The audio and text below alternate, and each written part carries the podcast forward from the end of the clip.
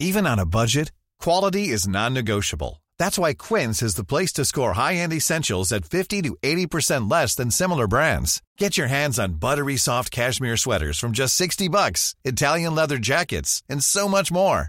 And the best part about Quince, they exclusively partner with factories committed to safe, ethical, and responsible manufacturing. Elevate your style without the elevated price tag with Quince. Go to quince.com slash upgrade for free shipping and 365-day returns. Modern Talking. Einfach anders. Der Podcast mit Thomas Anders. Modern Talking.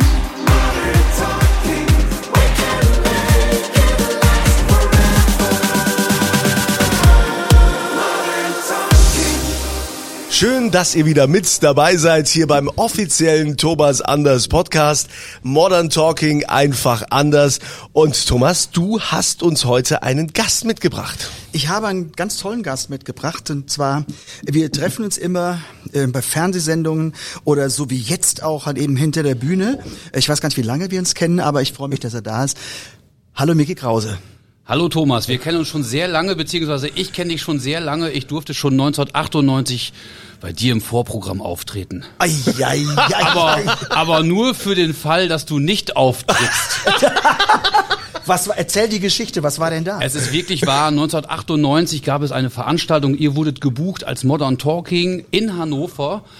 Und das war ein großes Zelt am Flughafen. Und der Veranstalter war so nervös, der sagte, was ist, wenn sich Dieter und Thomas auf einmal in die Köppe kriegen, Nadelspiel gemacht. oder wer auch immer. Wir buchen den Krause sicherheitshalber, denn wenn die nicht kommen, können wir den auf die Bühne stecken. Und äh, es war wirklich so, sobald du die Bühne betreten hast, konnte ich nach Hause fahren und habe zweieinhalbtausend Mark dafür bekommen. vielen, vielen Dank. Den Job hätte ich auch gern. naja, das wären heute 25.000. Ne? Aber ja, genau. Heute ist das was anderes.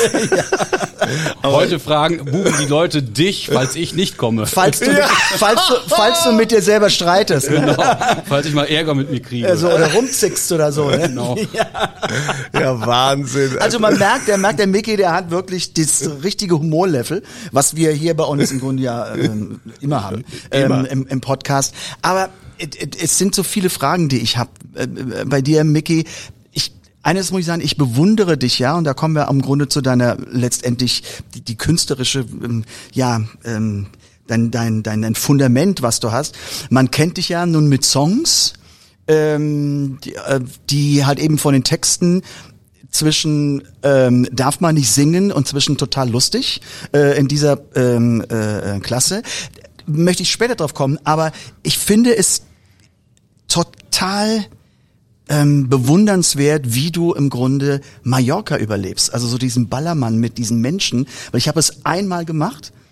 Ähm, Wo ich, war das? Nein, ich, ich glaube, es war im, das, ich glaube, es war im, im, im wo, wo, Ach, du warst im Megapark damals, bei der Ballermann-Hits. Baller, Ballermann Hits, Ja. wo ich aber bei der Probe sagte, das war's. Mhm. Ich fliege jetzt äh, nach Ibiza in Urlaub. Ich trete hier nicht auf.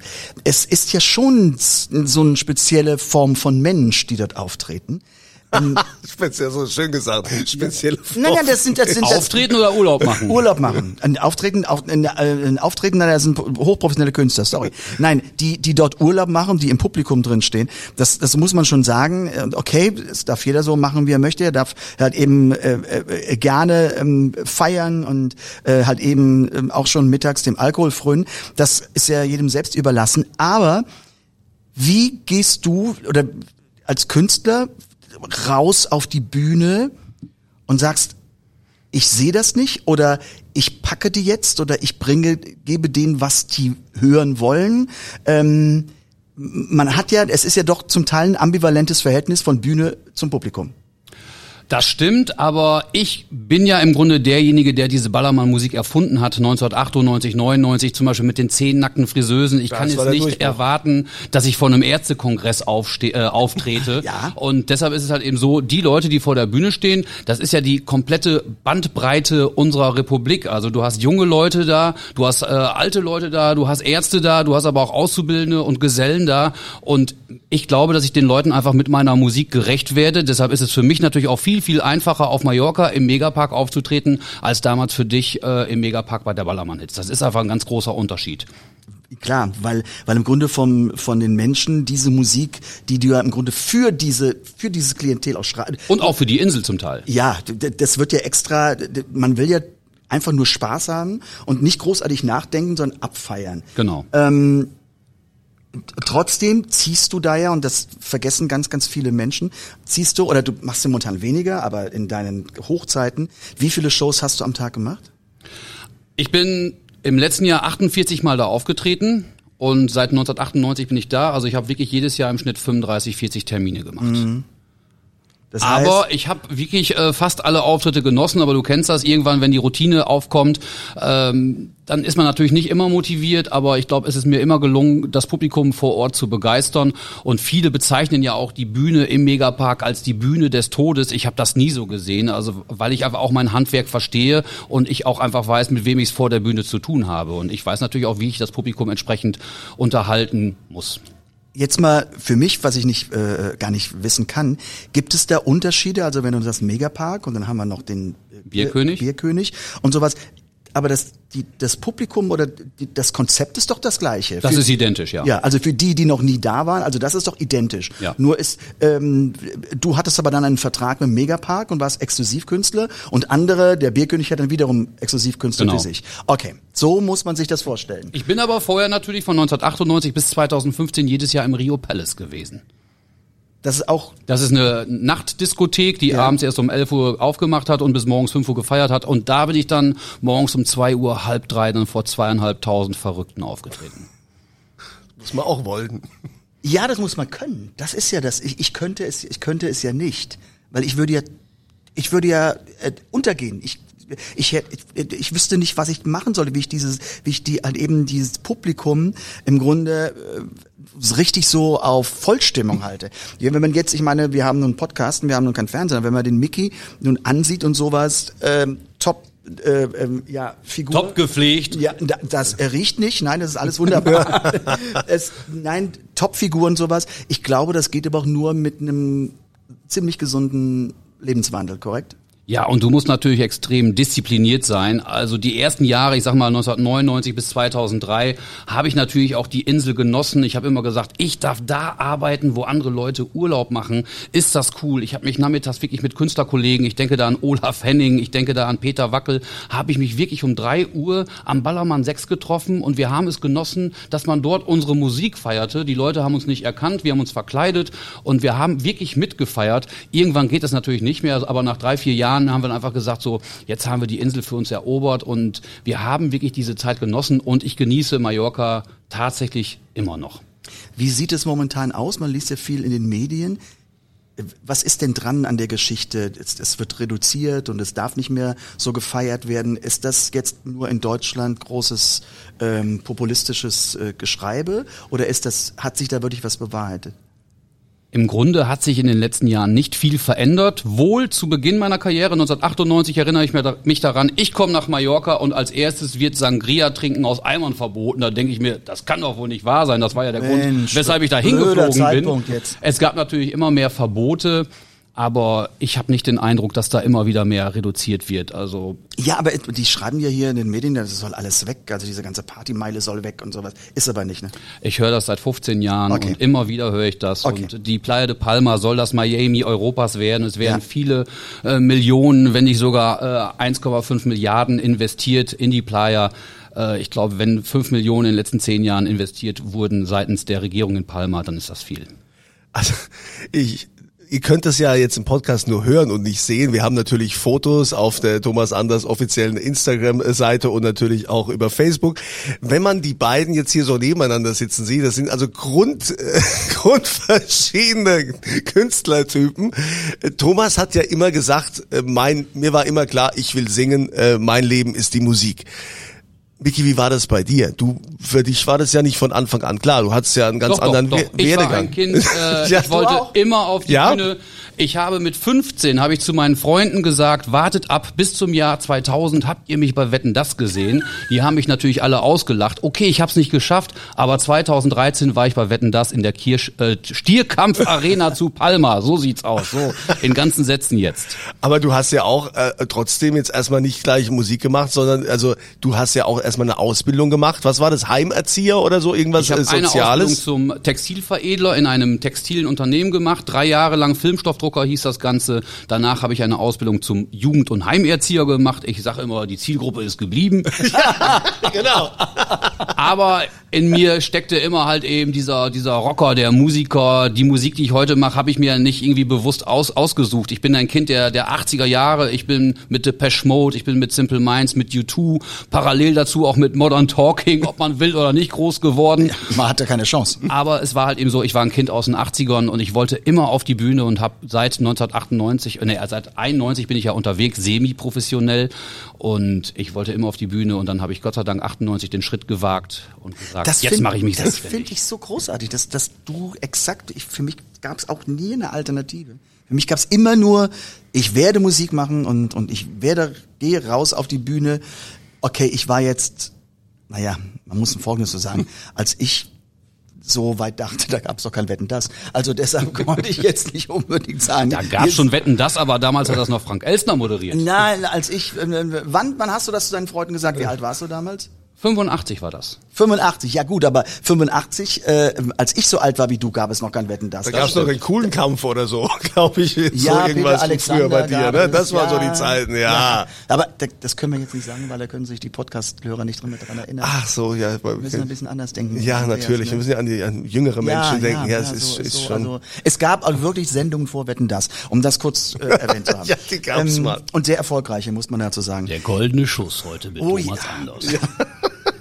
Aber warum dann ausgerechnet diese Ballermann-Musik, wenn du sagst, du hast sie erfunden oder mit, äh, ich meine, zehn nackte Friseusen, ich meine, der Titel ist ja jetzt äh, nicht künstlerisch besonders äh, wertvoll oder so. Wahrscheinlich würden alle, alle Kritiker würden das äh, zerreißen, aber die, die es zerreißen, singen es natürlich auch mit. Ja, das ist das, aller, das ist das Allerbeste daran.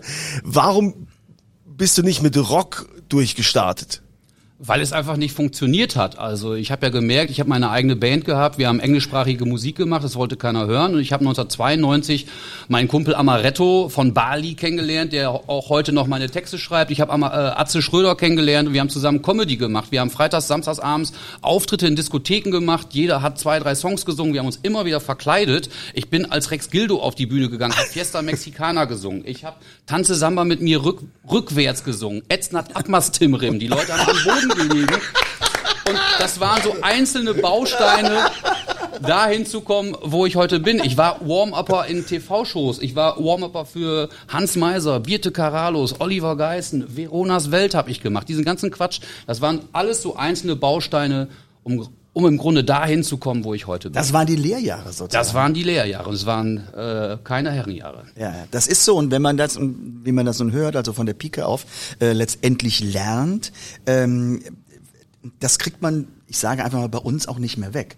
Weil wir wissen, wir, wir wissen, wie Bühne funktioniert und wir wissen, ähm, was wir tun müssen, um halt eben Menschen ähm, auch zu begeistern. Und ich weiß nicht, ich habe jetzt bei kein Warm-Upper, aber ich, was wie ich in, in meinen Anfangsjahren durch Diskotheken gezogen bin und da kamen dann irgendwie 20 Leute, die mich angucken wollten und das war einfach mehr oder weniger wurde ich da äh, von meinem damaligen Manager reingequatscht nach dem Motto, ähm, ja, das ein junger Künstler, den musst du buchen und und der ist toll und ich bin dann mit meinem Tontechniker über die Lande gezogen, aber da lernt man wirklich von Grund auf Bühnenerfahrung und wie man mit Publikum umzugehen Ja, hat. da bekommst du dieses Grundhandwerkzeug Ja, Handwerk vermittelt. ja. Definitiv. Wie ist das denn mit äh, mit äh, Kollegen, mit Jungen? Ich meine, am Ballermann bist du der absolute Star, ist ist klar. Du hast es erfunden, wie du selbst sagst.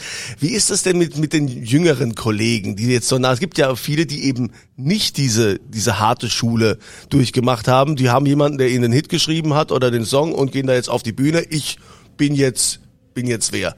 Ähm, wie wie erlebst du die denn, wenn du die jetzt mit dir vergleichst?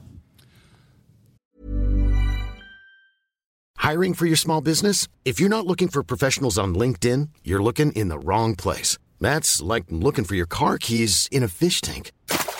LinkedIn helps you hire professionals you can't find anywhere else, even those who aren't actively searching for a new job but might be open to the perfect role. In a given month, over 70% of LinkedIn users don't even visit other leading job sites. So start looking in the right place. With LinkedIn, you can hire professionals like a professional. Post your free job on linkedin.com/people slash people today. Millions of people have lost weight with personalized plans from Noom, like Evan, who can't stand salads and still lost 50 pounds. Salads, generally, for most people, are the easy button, right? For me, that wasn't an option. I never really was a salad guy. That's just not who I am. But Noom worked for me. Get your personalized plan today at Noom.com. Real Noom user compensated to provide their story. In four weeks, the typical Noom user can expect to lose one to two pounds per week. Individual results may vary. Ich hatte das große Glück, 1999 wirklich diesen Song Zehn nackte Friseusen gehabt zu haben. Den wollte ja niemand machen. Ich bin ja beschimpft worden von den Plattenfirmen. Wenn du noch einmal uns diesen Song anbietest, wir machen dir das Leben zur Hölle. Und dann habe ich den Song eigenständig auf Mallorca promotet, bemustert, bin zum Bierkönig gegangen, zwei, drei DJs habe ich bemustert. Am nächsten Tag sang der ganze Bierkönig und ganz Mallorca sang diesen Titel. Dann kamen natürlich alle Plattenfirmen wieder an und wollten diesen Song mit mir machen. Und dann konnte ich natürlich mir die Rosinen rauspicken.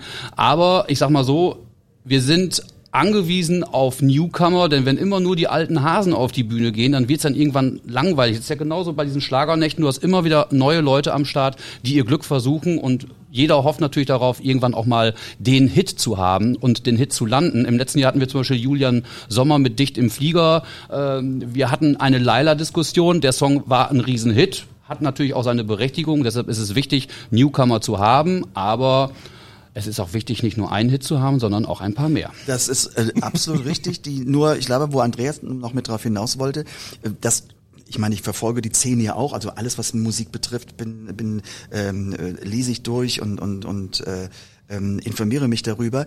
Es ich habe nur manchmal den Eindruck, der kommt irgendwie so ein, ich sage jetzt mal provokativ bewusst, so ein, ein Y-Promi, ähm, der irgendwann mal durch irgendeinen Zufall, den er gar nicht so verursacht, verursacht hatte, äh, die Nase in die Kamera gesteckt hat und dann glaubt, ich werde jetzt Ballermann-Sänger. Das ist doch ein Trugschluss. Das geht doch, das kann doch nicht funktionieren, weil, wie man merkt, gehört viel mehr dazu. Natürlich, das ist halt eben äh, das Problem, dass wir uns halt eben auch immer mit diesen Leuten messen müssen. Und ich sehe natürlich die Leute, die aus irgendwelchen TV-Formaten kommen, ob es jetzt Bauer sucht Frau ist, äh, der Bachelor oder ich bin ein Sommerhaus Star, der holt mich hier raus. Die denken halt eben so, ja, was machen wir mit dem? Ja, den schicken wir nach Mallorca, weil äh, das wird ja da funktionieren mit dieser äh, Figur. Und diese Leute sehe ich aber A, nicht als Künstlerkollegen, auch nicht als Musikerkollegen. Das sind für mich ganz einfach Performer. Und da sehe ich halt eben diesen großen Unterschied. Und ich bin ja jetzt seit 25 Jahren Ja. im Geschäft, von daher muss ich mich auch nicht unbedingt jetzt mit anderen Kollegen messen. Ich sage aber immer, wir müssen auch nicht alles jetzt äh, kaputt diskutieren. Der Kuchen ist groß genug und jeder kriegt sein Stück. Ja, ab. es ging mir auch gar nicht darum, um jetzt groß äh, drüber zu Aber es ist oft, es ist so, ich muss mich ja immer dafür rechtfertigen. Ja, Ballermann Musik, dann hört man ja den und den und den. Und da möchte ich natürlich nicht mit verglichen werden. Nee, d- d- absolut. Das äh, äh, äh, hat doch gar nichts mit dir zu tun. Nur ich finde, es, äh, das wollte ich in der Essenz sagen. Es ist so dieses, dieser, dieser falsche Eindruck, der, der, den viele Menschen haben.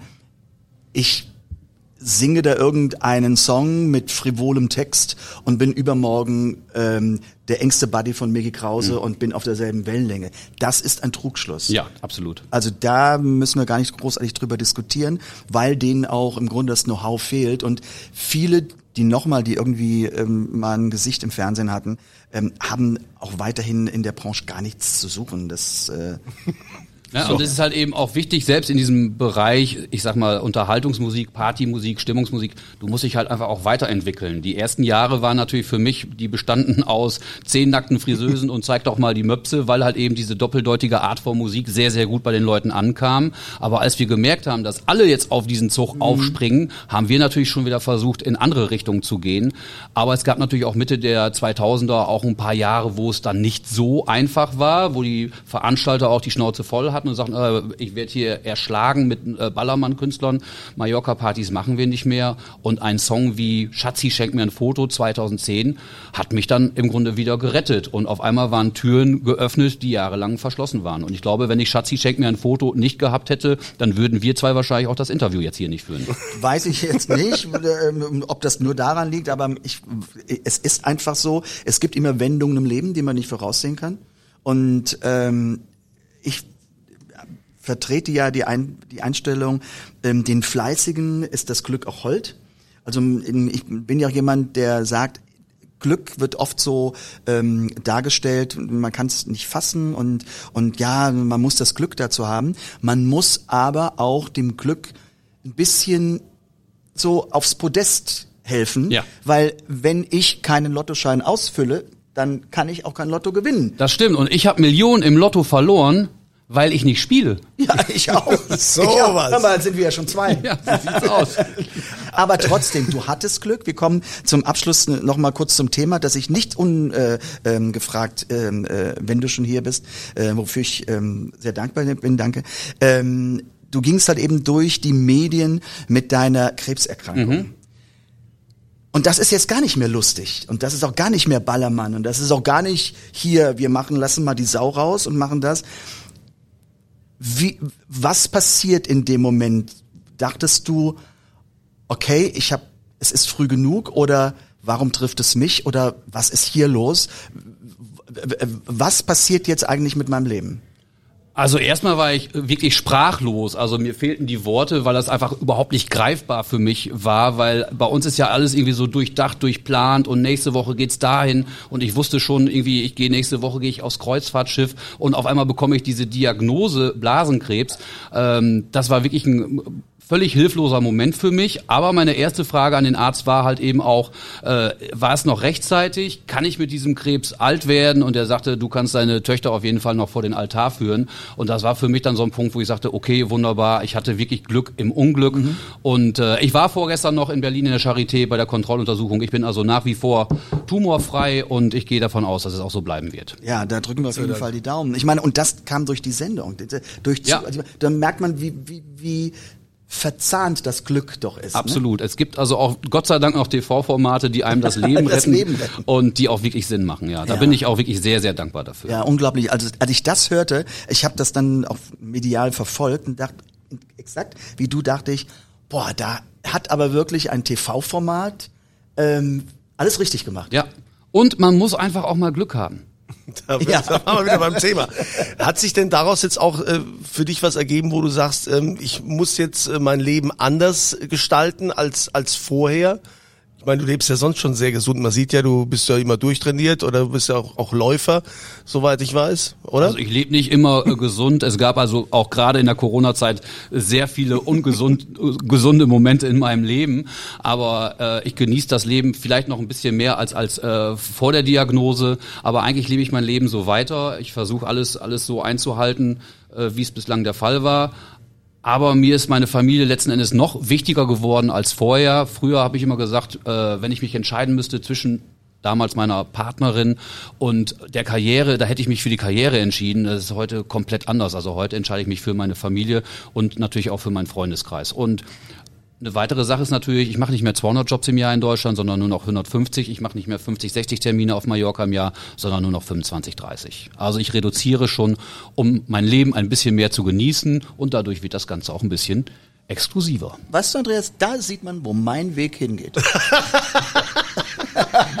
ja, aber mehr genießen. Also, ne, ich finde das ist auch. Thomas, ich sag also, dir noch wirklich eine ganz große Zukunft hinterher.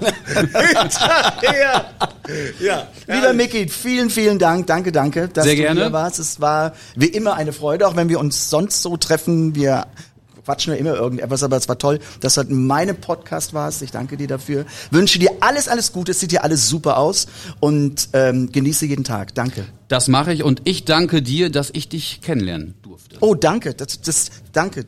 Oh, jetzt mach aus. Oh, jetzt müssen wir, müssen wir jetzt ausmachen. Also dann freuen wir uns, wenn ihr das nächste Mal wieder mit dabei seid, hier beim offiziellen Thomas Anders Podcast. Danke, dass ihr dabei wart. Bis zum nächsten Mal. Modern Talking. Einfach anders. Die Story eines Superstars. Der Podcast mit Thomas Anders.